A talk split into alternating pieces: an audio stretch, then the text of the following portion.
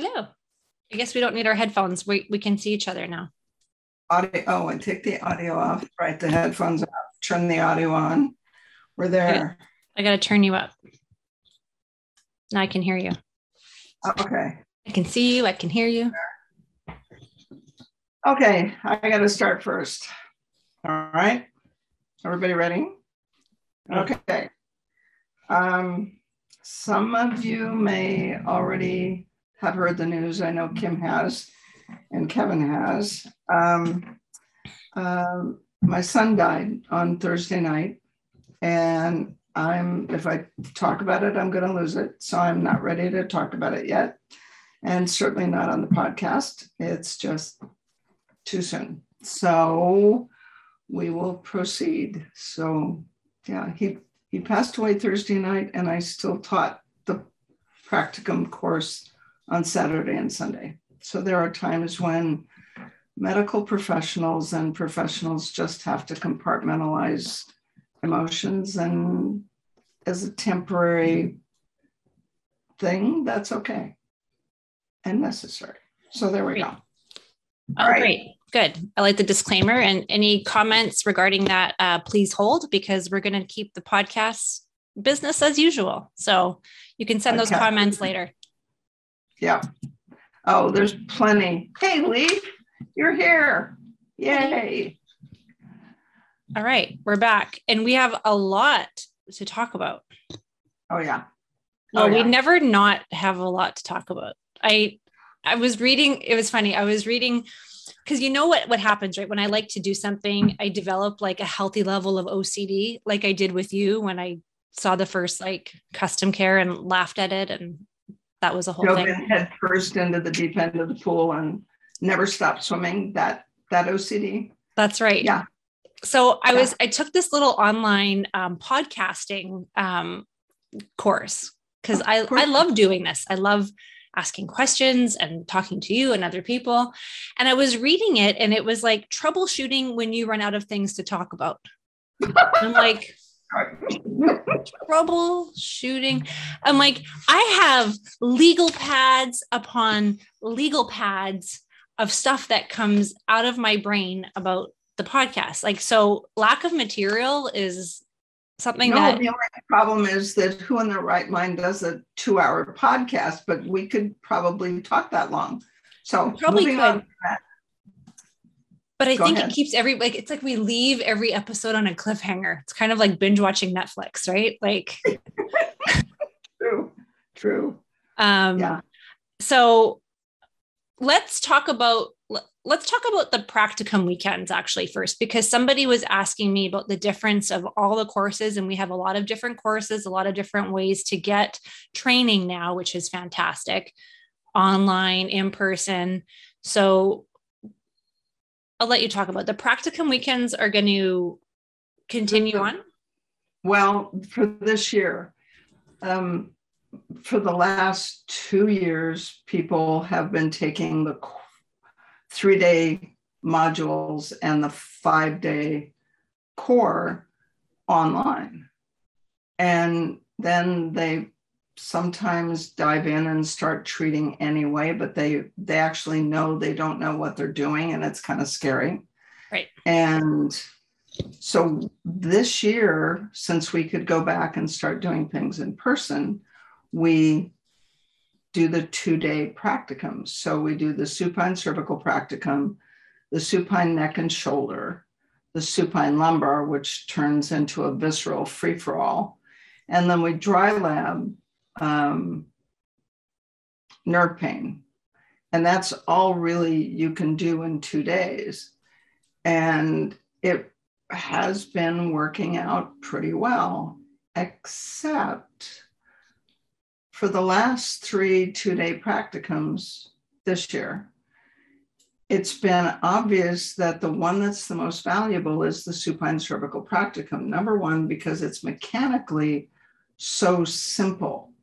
You don't have to do a lot with your hands or arms. It's fingers. It's learning how to unlearn sometimes as much as 20 years worth of muscle memory about how to treat what you thought were muscles. Right. Right. So we talked about it practicum before this one. And I said, I'm just going to pull the trigger and we're going to do, we always have enough tables so there are only three students per table.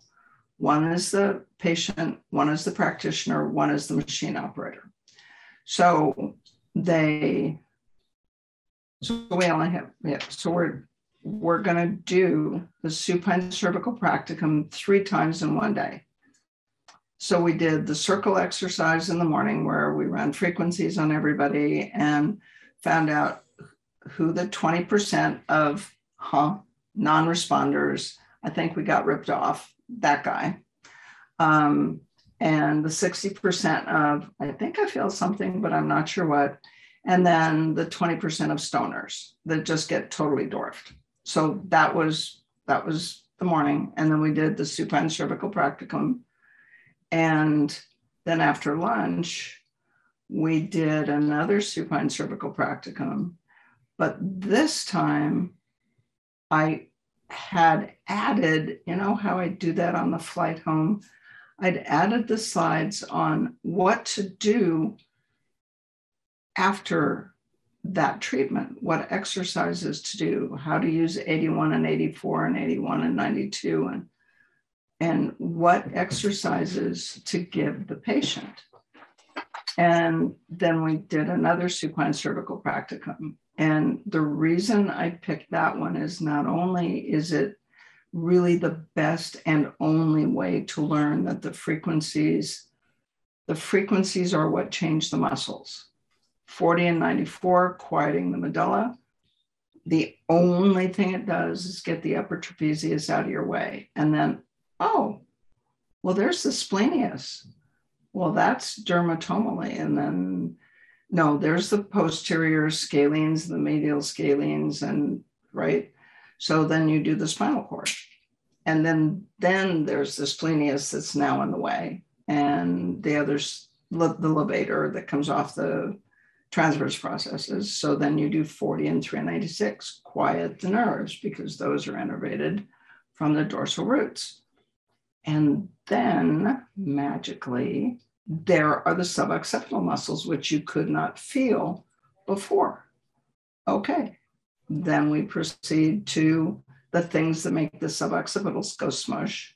Then we come to the work, which is getting the rectus capitis posterior minor, the little tiniest, most pesky muscle in the neck, unglued from the dura. And then they move to the facets, and then they move to the discs, and the most fun part about that whole practicum is number one, watching the look on their face. It's not the muscle, it never was. You'll get over it. There's that. And then there was the opportunity to say, the reason we're doing this three times in one day is it's your money shot. It is going to be 60 to 70% of the people that walk in your office have neck and mid scapular pain. And then I have learned that you have to put in the Cloward diagram three times in that, right? And then, and then, then, and then there was a, a patient that drove, well, was driven down by her husband from New York. She was injured two or three years ago and was convinced by various practitioners who told her terrible things that were wrong with her that weren't really wrong with her. It's another conversation. Um, she was convinced she had ligamentous instability and she had this and this muscle just doesn't fire. And it's like, hmm. so I did a, did her reflexes. Um, they were all normal. Yay. No, actually, they were hyper. But her Babinski was down going and she had sent me her MRI. She had disc bulges. I'm glad you're sitting down. You ready? She had disc bulges at C2, 3, and 4. Nobody has disc bulges at C2, 3, and 4. And wisdom tooth was pulled, kind of yanked out of her head, and that could have done it. And then there was a thing with somebody using an activator when, like, using the activator for her jaw soreness. But just as he was about to use the activator, she lifted her head and turned it, and he hit her it, activator with an activator right there. Well, an activator is like no force, like yeah. one pound of force. Yeah. No force. Yeah. And she was convinced that that activator had made her C1 unstable. And that's a good face. And had destroyed this muscle because the muscle was all like gone. And what was missing over here turned out to be the splenius. So my, it's like you have disc bulges at two, three, and four. So at one, and she was just spinally upregulated and certainly centrally sensitized for sure. So we had one machine on 40 and 10 to quiet the spinal cord sensitization, one machine on 40 and 89 to quiet the central sensitization. That went from neck to feet, one machine from neck to abdomen to treat concussion and vagus. Uh, and one machine from neck to chest to treat the discs, and one machine from neck to chin because she was numb here, not here. So it wasn't four and five, it was here. Now, this. And, and for people who are just listening, you're kind of pointing to the inferior jawline from behind yeah. the ear down towards the angle of the mandible. And you have to look very closely at the dermatome map to find out that this is the sensory um, sp- uh, place for the C2 nerve root. It's like, and it's numb. It's not even hypersensitive, it's numb. So I did 40 and 396, quiet, quiet the nerve. Yeah. And when a nerve is numb, you have to take it from numb to hypersensitive. Right. So after about 45 minutes, because it's a short nerve, after about four, four, and everything terrified her because she'd been told those alar ligaments and maybe her transverse ligament were damaged and irreparable, and this muscle was blah, blah, blah. And so we treated the nerve. And then when I checked the sensation, she said, Ow, that hurts. I said, Oh, that's wonderful. It is? Yeah. So we switched to increased secretions in the nerve, and then the sensation went to normal. And then there was this splenius that really was non existent. The splenius had no motor innervation. One of the students looked it up. I said, What innervates the splenius? They said C2, 3, and 4. Oh, duh. So we did increased secretions in the nerve and kept it there. Just wrapped the splenius, 40, 81 in the nerve, increased secretions in the nerve, and um, then increased secretions in the muscle, which is the sarcolemma in your world. And whatever it was, the splenius filled in. Well, all of the care that she's had, I swear to God, last week, okay, no adult beverages allowed on television uh, or on podcasts, but there was, it was probably a physical therapist who did dry needling into the facet joint. Now, anybody listening who has ever ordered or watched or studied facet joint injections back when they did facet joint injections into the joint knows that you always use a double needle technique. You insert one needle through the skin and then you leave the um, cannula and then you put a second needle that doesn't touch the skin. You go through the cannula and then you go into the joint because otherwise you carry staph into the joint and create a joint infection. And this, I'm sorry, this clown and put needles into three of her upper cervical facet joints. So the first thing we treated was to stop bleeding because it this was Saturday and she had it done on Thursday. All of the care that she's had has been passive. Oh, every time I use the muscles, it hurts. And it's like, well, of course it hurts. You have nerve damage and muscles that don't work, but we're going to do this differently. So close your eyes, move left, move right, and it affects her vision when her eyes are open, depending on the position of her neck. It's like, of course, your suboccipitals aren't working. What do those have to do? Just close your eyes and move your eyeballs. Oh, okay, they contract. Then had her do active exercise. And when she got up off the table, it's the first treatment ever in, she's seen 50 doctors in two and a half, three years.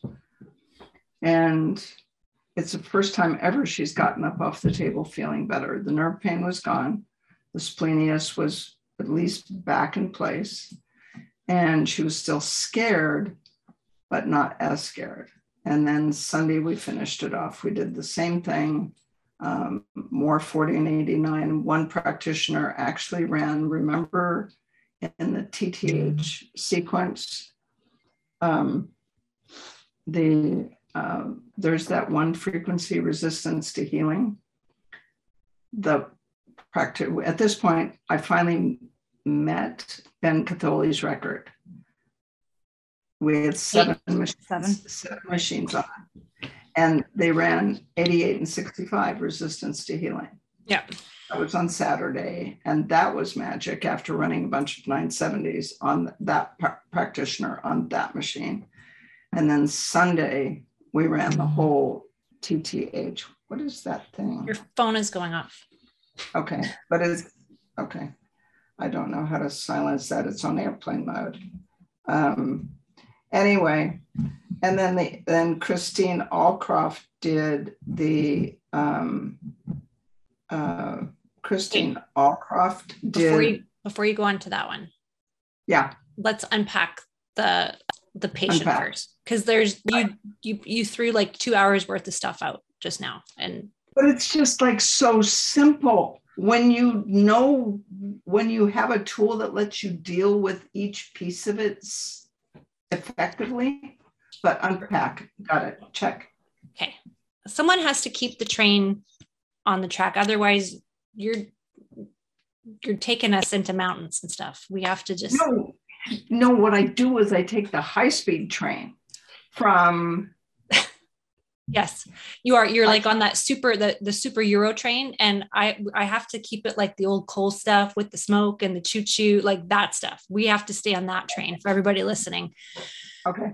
Okay so let's back it up to the cervical practicum how we're we're walking through frequencies in a systemic order in order for the practitioner to re re-feel what they're supposed to feel. Because if there's anything that you're going to walk away from from a, a core module or any of our stuff is your palpation changes forever because you have to listen with your fingertips.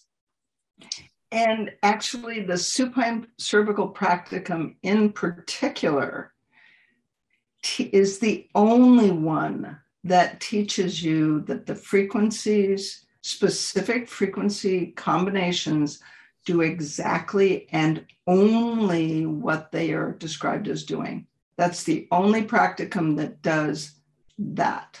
Correct. And, and it teaches you patience because you can't blow through the stop signs when you are in somebody's suboccipits. Oh, you can't do your scrubby circles.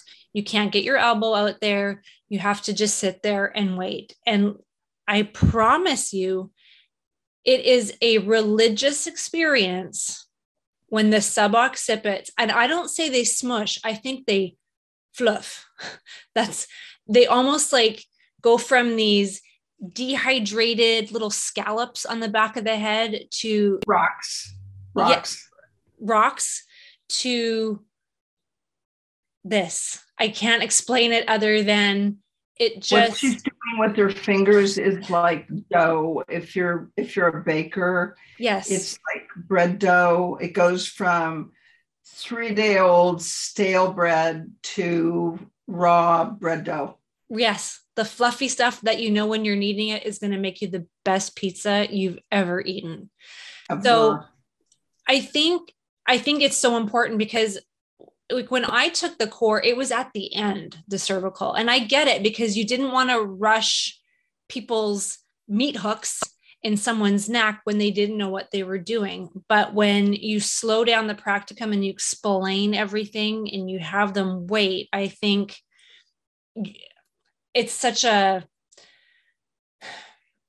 I'm at a loss for words. It's it's indescribable because for learning FSM, it's not, I say this all the time, it's not like learning how to tape somebody where you take a two day class and you could, on the plane ride back to your practice, you could tape every single person on that plane. FSM is not like that.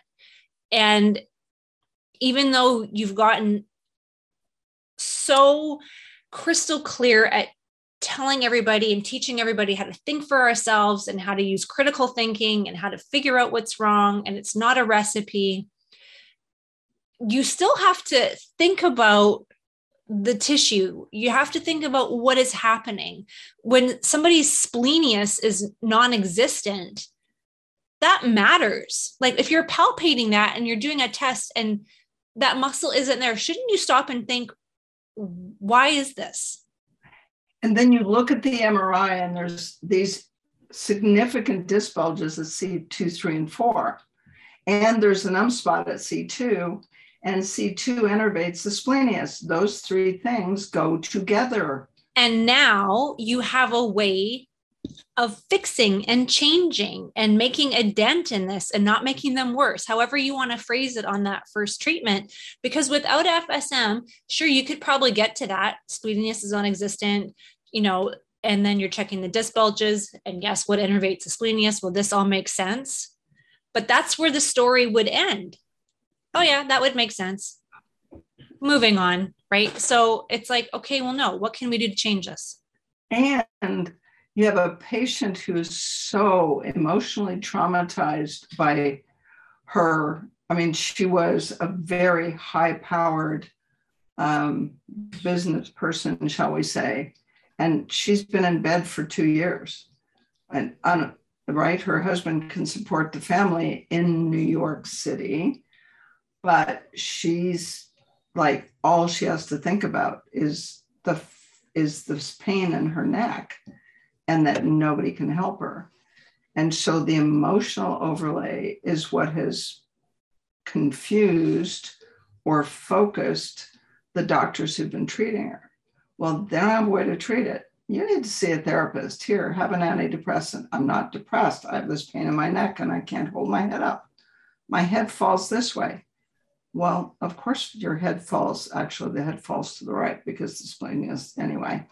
And um, it's to have the tools to be able to treat 40 and 89, quiet the amygdala and the hippocampus, and to treat concussion in vagus, to have a tool to do that so you could treat the emotional overlay so you didn't have to get rid of the physical problem and let the emotional overlay fix itself.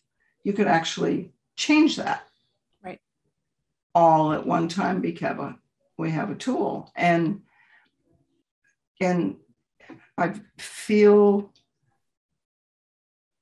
I'm not sure what I feel about it because it's taken me 20 75 25 years to learn how to teach this to teach the practicum, to teach the core, and to learn to say, wait, keep your fingers still.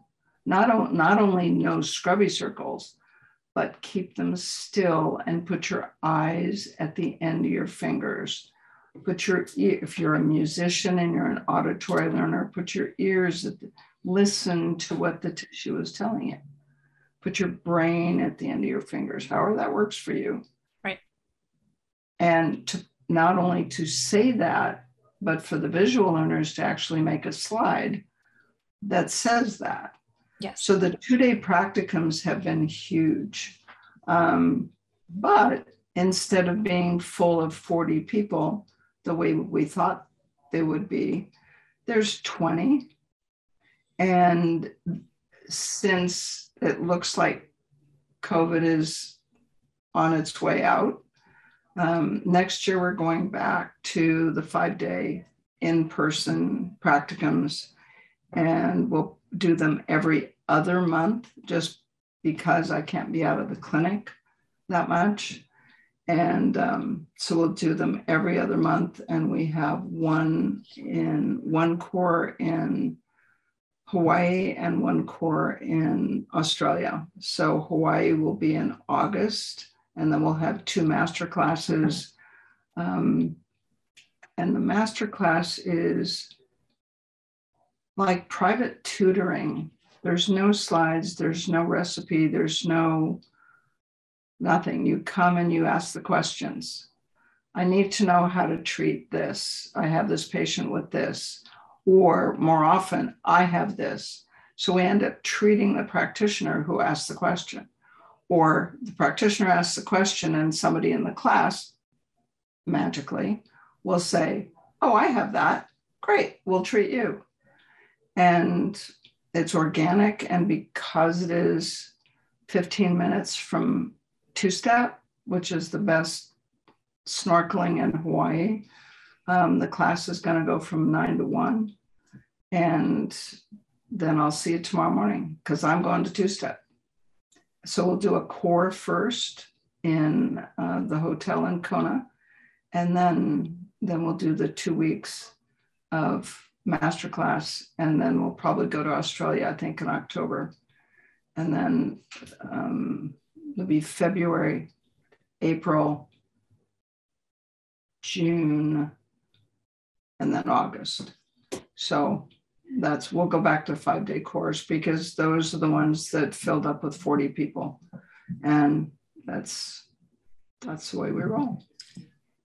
And I, I think that people want to go back to in-person learning because yes anybody can watch you read slides we can all read our powerpoints at home but it's the collaboration of learning on the fly getting treated feeling smush i had a practitioner fly in to see me as a patient but who is an fsm practitioner who's been practicing for quite a few years and said do you know i've never felt smush and I'm like, okay, like on yourself or like on patients? She's like, both. I don't feel smush. So I don't think I'm ever doing anything right, anything right because I don't have, I don't feel smush. And there is like this panic and urgency and anger to that statement. And I, I get it because I felt that was why I got addicted to it so fast is I felt smush right away. And as a manual therapist, I objectively knew what I was feeling couldn't have been possible because yes tissue doesn't feel like that after 20 seconds. It feels like that after 3 hours of being under a rolling pin maybe. Even then you're not getting that. So I mean, of course, we got smush and we both got like Dorf together, and you know, it was a religious experience but I think that going back to having the core in person, having the practicums in person, there is so much benefit to be gained by kind of going off the script. Like, yes, we we do a practicum and we walk everybody through the steps, but you're gonna find things. Somebody's going to have trigger points in their in their abdomen. Someone's going to have I don't know we're all going to find different things. So I think that's where all the fun stuff happens. And like, yeah. And at lunchtime, even in two days, at lunchtime and afterwards, there there's this bonding thing that happened. They all want an email list for the whole class, which Kevin sends out. And it's we were there until 8.30 saturday and sunday and i'd say 50% of the class stayed the whole time some of them had to leave but and then Sunday night,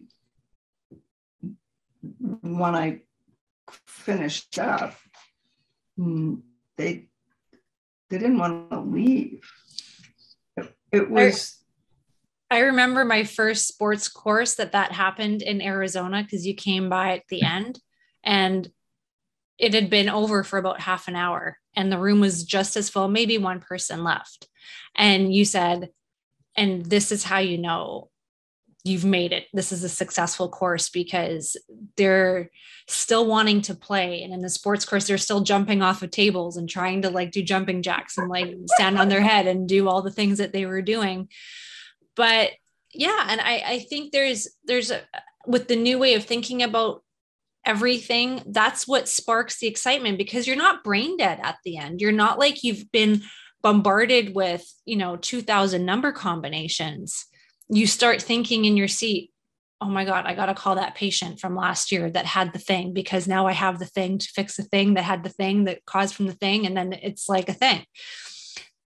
Almost every practitioner in even the three day classes, but three to five day classes, almost every practitioner by the end of the first day has a pad of paper on which they've written a list of patients they have to call the next week. Yes. Yeah. That's the exciting part. We have a couple questions before we go back to your patient. Um, I had a, a, question that came in a couple different times about a hiatal hernia um, being addressed with FSM. Okay, I'm missing. No, this was this was sent to me. Um, oh, separately, not, not on this. Yeah. But it depends on if it's a real hiatal hernia or a hiatal hernia that they made up. So I, there's just no filter today. It's like it's right. So today, I think that's a common occurrence. But go on.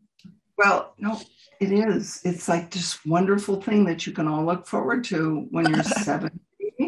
The filter that's on between your mouth and your brain just gone, just gone. No need for it. What are they going to do? So, uh, hiatal hernia. So, real hiatal hernias are where portion of the stomach, which produces acid, goes above the diaphragm and makes this little pouch. Um, well, in order for that to happen, the lower esophageal sphincter has to like not work. There's that. And in chiropractic college, the chiropractic the chiropractors who had been in practice for 40 years um, had a simple solution for getting the diaph- the hernia back down in the stomach where it belonged. The first thing is active from the patient's part. In the morning, they drink eight ounces of water on an empty stomach they go up on their toes and they drop down as hard as they can on their heels. And then they do it again and they do it again and blink, all that weight from all the water pulls the hernia back down. And then they're usually pretty good. Chiropractors and I would guess osteopaths take a tissue hold just below, and this is not something I would recommend for the untrained um, take a tissue hold just below the sternum and press in. So you're applying pressure on the upper part of the stomach and you just pull down. So press in, pull down fairly quickly. If you are a massage therapist, that's not a great idea. If you're an osteopath or a chiropractor, go for it. PTs, if you've been trained in that kind of visceral manipulation, that's worth a try. The other thing with hiatal hernias is there is no way to have a hiatal hernia if your vagus nerve is working. I'm beginning to sound like a broken record with the vagus nerve. Um, did I talk about? I did talk about the other one last. Good. Yeah. I for people with hiatal hernias, it's increased secretions in the vagus, but you have to, I would do concussion in vagus and increase the amount of time that is on 40 and 89, quiet the midbrain and, and the hippocampus, quiet the medulla, and increase secretions in the vagus. I would increase the time from like four to eight minutes for each one of those and get the vagus working. And the lower esophageal sphincter says, Oh, oh, you want me to do that? Oh, okay. And all of a sudden the phone lines connect and it does what it's supposed to do. So, you know, I just had a thought. You know how we do um, like the Leap Award and Ruth Johnson and stuff like that. I think every year we have to have a frequency pair like highlighted because you know, like there's one year where we're talking about 124, it's time dependent. We ran with it and then we had vagus and then we're going to run with it. I think 4089 is the frequency pair that's um, been the pair of 2021, 2022. Just, just it is. It's, it's everywhere. It's, it's like everywhere with every condition, with every person, with it's sensitized. You can't run it on an athlete because the athletes are very busy suppressing their pain and you don't want to suppress their ability to do that. But even unless unless the, they're not moving it because of pain because of where they thought it used to be stuck. Now i'm very excited to share my some video later on with an athlete that was going into a squat pattern that used to be limited due to tight quads and in I don't want to say inhibited glutes, but cattywampus um, firing patterns, and they would stop. I'm like, why did you stop there?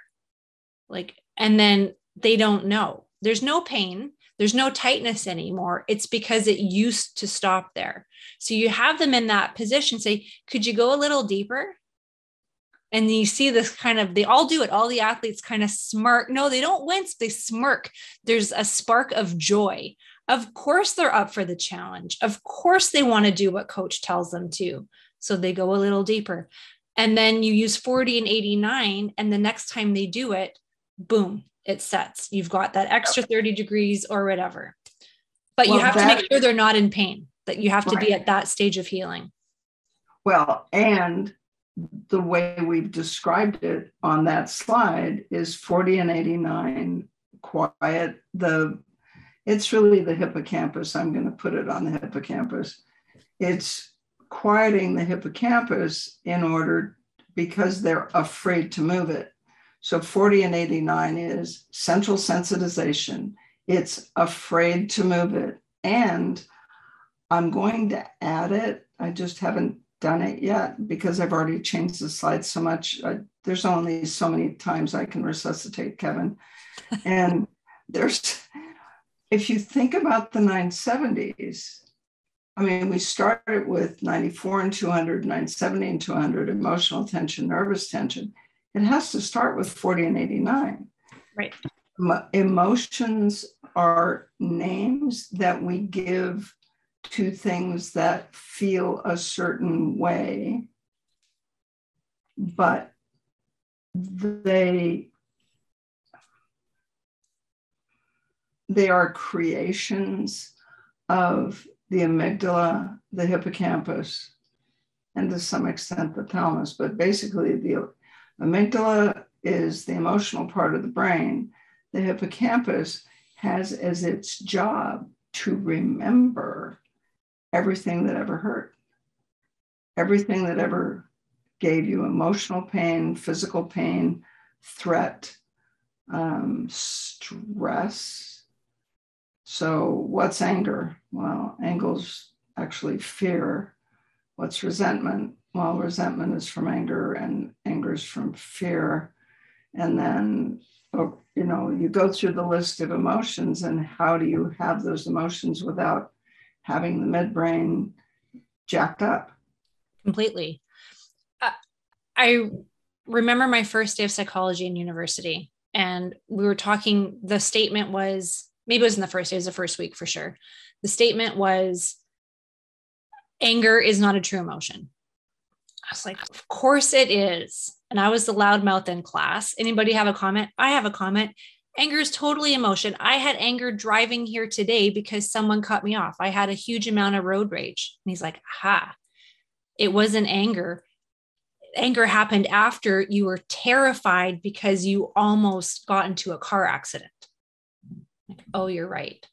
So I think about that premise all the time working with athletes who don't come in with that emotional, I'm so scared about this injury. Of course not. They're angry, they're pissed off, they're frustrated, or they're quite neutral and they're going to be very excited to have you as their therapist and to help them but you have to treat that because of course there's uh emotion there's uh there's something tied to it. They're not robots. So you have to put that in the beginning of we have it as part of it's not the soft tissue basics or maybe it is. When i think the slide is you know if you've ever applied a, a band-aid to a squirming three-year-old you you get that. But you're right 40 and 89 has to come before those 970s and i haven't put that on the slide yet because i'm there's a point at which i worry about adding so much to the core that people's brains are actually going to explode and it's like i think but, if you explain it in that format it makes a whole lot of sense and the use of 40 and 89 or quieting the midbrain is different than it is you've already found this out um, when it's with chronic pain patients. Right. If you've been in pain for more than two or three months, you your your the nerve is sensitized. That's just read the journal articles. The nerve is sensitized. The spinal cord pathways are sensitized. Watch Jay Shah's lecture, and um, and if the spinal cord is sensitized, then the thalamus and the hippocampus are sensitized, and they're both in the midbrain. Right. So, with chronic pain patients who are, it's just neurologic, and there's there's no other way to treat it. You can't give somebody enough gabapentin to allow them to be conscious and deal with central sensitization. It just it just can't be done. And in our world, it's like, okay, that's what the third machine's for. You have right. a custom care that where the first thing that's on that custom care is 40 and 89. And you have a second custom care where the first thing that's on that custom care is 40 and 10. And then you have another one that the first thing that's on it is 40 and 396. Because those long, are no. How long do you typically like to run 40 and 89 for? I know it depends. It depends. It depends. It depends. And any place from 10 minutes to, to 90. Okay. I I set right 90. I have a custom care that I use in my clinic that I never lend out. It's just based on all, it has a whole bunch of one liners that I need when I need them. 4089 is the very first program on there. And I set it for 10 minutes. So that's funny because I found the minimum it needs is about 10 minutes. And if I have to run it longer, I just kind of, I have a longer one for an hour um, on it. So for people that are writing their own programs, like I think the one liners are really an asset to use in the clinic. You know, if you don't want to get multiple precision cares, there is a way with custom cares if you just need 40 and 89, well, just write 40 and 89. And if like it's just. Well, and speaking of how do you, how do I do this in practice? Well, if you are a manual therapist, you you need a precision care. If you're a PT, DO, or anybody that does physical medicine, you have to have a precision care. That's just that's there's no way I could have done that girl's neck and there's there's really no way that Chris Allcroft could have.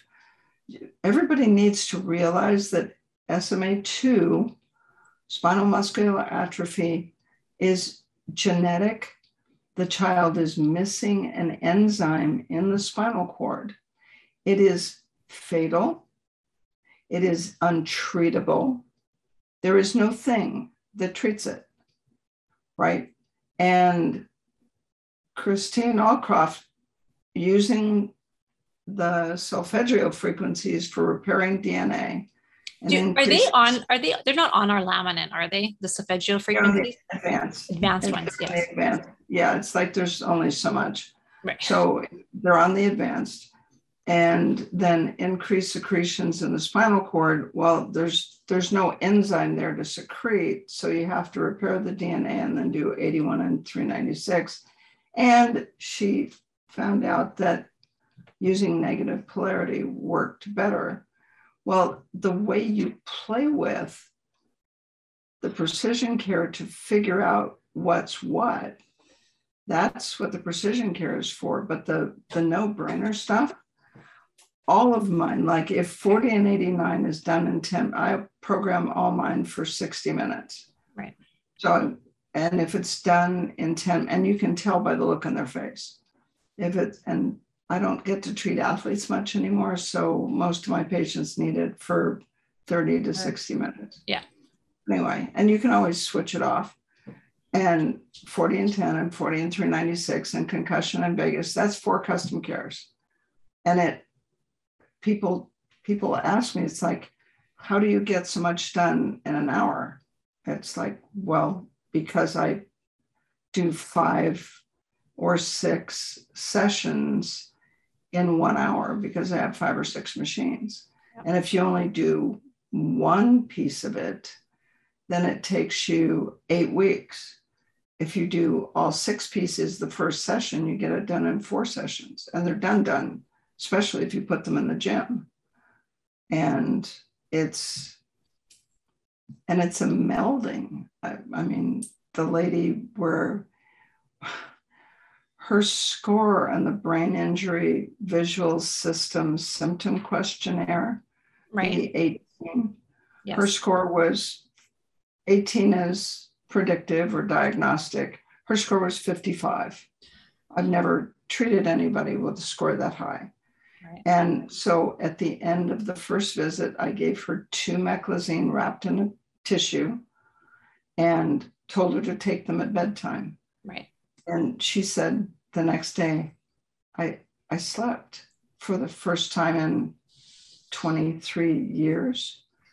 And then that day after her treatment, we wanted her to go on the gym and get on the reformer. And she looked at the reformer and says, I can't do this. Right. You explained that last week. Yeah. Last week.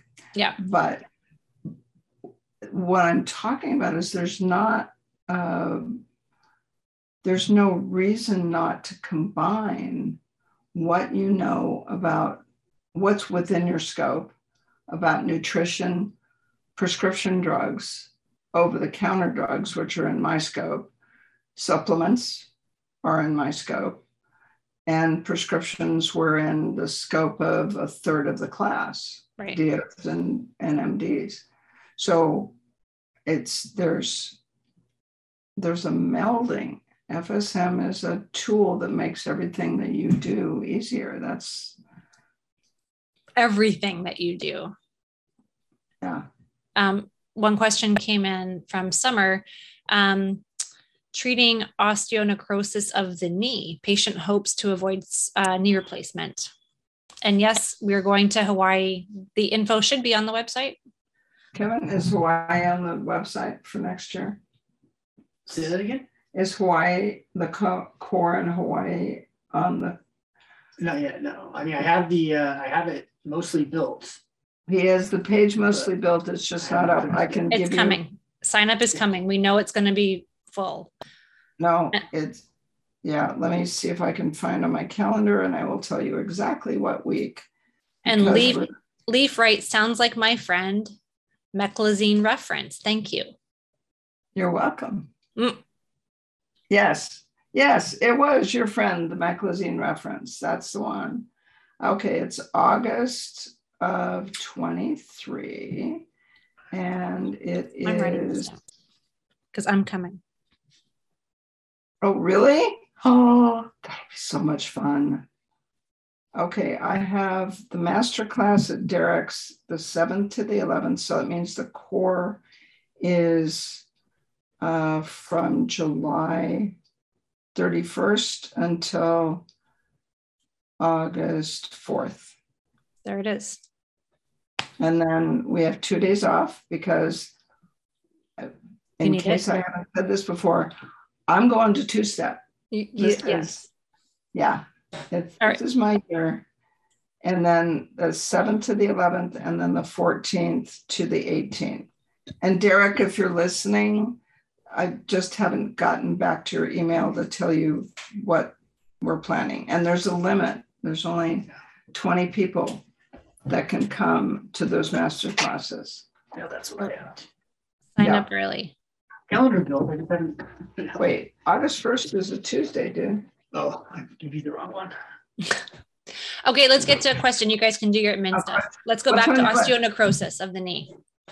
Okay, osteonecrosis, for those of you that don't know what it is or haven't treated it, is when the blood supply to the bone dies. Osteo is bone, necrosis is dead. So Shirley Hartman did a presentation. I can't remember what year, but she had osteonecrosis in her shoulder because she had sarcoma and they did radiation. And the radiation kills the blood supply. And 20 years later, she ends up with osteonecrosis of the shoulder. So she told in that slide how she fixed that. The difference between the shoulder and the knee is weight bearing. The knee and the blood supply to the knee is compressed every time you stand on it. It's um, impaired when you don't move it. So you want to, it's easy to treat with sticky pads on your shoulder, which I'm sure that's what Shirley did 12 hours a day for six weeks. It's easy to do that with the shoulder, putting a patient to bed for six weeks and telling, telling them to keep moving their knee. I, don't know how to do that. Um, everybody in their right mind would desire to avoid a knee replacement. The if you can get the patient or the surgeon or somebody to test the patient for metals allergy prior to the surgery. So they will use um, they use stainless. Apparently, they use chromium, which is strange because chromium is the thing in stainless steel that people are allergic to. And titanium, um, those are the, the most common knee replacements. And knee, knee metals and knee replacements are complicated because the architecture of the knee architecture of the hip is fairly straightforward. It's there's this angle because you've usually got one hip that's good and one hip that's crummy, but the angle of the femoral neck is roughly the same, and the size of the femoral head is roughly the same and can be measured. So you can fit the implant to the patient, right? Small, large, whatever. And it's simple, right? The architecture is simple. Think about the architecture of knee replacements. People have rehab from knee replacements are tricky because you have the curve of the end of the femur, you have the curve where that curve meets the medial side and that curve meets the lateral side. And then you have this, I mean, knee replacements are difficult. The rehab is difficult, and that's if everything goes well. So we have tools for treating them if they go badly, but some are for what you would treat for osteonecrosis of the, of the knee which part of the knee is the first question. Is it in the femur or the tibia? And you're treating the bone for necrosis and degeneration. That's obvious. But you also have to treat the capillaries. and capillaries more than arteries, but probably the arteries too. And it depends on what their vascular supply is. So if they have a lot of calcification, so if they know, you know, if they have heart disease and they know that their calcium score is 320, yeah, that means that the blood supply to their knee is not going to be great to begin with. And you can try, but it fixing osteonecrosis is months. It's not a two visit fix. And the degenerate, the necrosis in the bone um, proliferates because dead bone makes more dead bone. So, mm, same thing with the talus. When the talus dies, when you get a non union, and a portion of the talus or the what's the one on the wrist that dies? Um, navicular. Yes. Navicular. Yeah. So that you'll get a non-union of the navicular, and sometimes both halves lives, and one sometimes one half gets necrotic, and it just lays around being a space holder. Right. Right. That's right. Yeah because because the blood supply to the dead half there's a thing it's moving on well I would i just would add to that increasing the vitality afterwards to the tissue oh, so I, I have a new love affair with 49 especially after talking to ben catholi um, he kind of validated some of my emotions and feelings to 49 especially with fascia especially after talking to so many people that fascia is innervated. So just again to close that loop, increasing the vitality is such a 49 is such a yummy frequency. So and in an osteonecrotic tissue, you're not going to increase vitality in the fascia. You're going no. to increase vitality in the capillaries right. and 59 and 39 not even 783, but you could add 783. What about 157, like joint surface and cartilage? What about there? No, that, wouldn't bother. They don't, they don't die. The bone's dead. Yeah. It's that that's the problem. Yeah. So that's I yeah. So I have some before we end, I have some fantastic news that I want to share with not five o'clock. It's true story. Okay. We have two minutes. I'm learning that I have to do like our closing wrap up a few minutes before five because it always takes us like five minutes to actually stop talking. So I shared this news with you like lot I think it was a week ago or two weeks ago. Um, so this news is now triplicated since I talked to you. So we, and I'm just going to keep it all anonymous still. But the news that I was super excited to share with you was that we have um, professional sports teams that are now taking our training um, executively, privately. Um, and it's such a, a testament to the educational material that we're putting out. People used to ask me for pre-programmed custom cares for the locker room and that was great and i felt like well it's something but it's not everything and i think i think that started to die off and people lost their um it kind of lost the efficacy because it's not a one size fits all. Not everybody will benefit from the same program. It has to be tweaked. So over the years, people that have taken the core and the sports and has proliferated into the um, professional sports communities, athletes are seeing the relevance and the benefit of having custom cares that are programmed specifically to them and their needs and having things dialed in. So now we have um, three um, sports teams simultaneously taking the training this summer. And you have to give yourself credit because the real impetus to this are the athletes that have seen you that show up on the plane on the way home with their pre programmed custom care or get injured on the field and they're better in two weeks instead of two months. And eventually, the trainers and the other players are actually the drivers. The other players say, What are you doing? Where did you get that? Right. I want to see her.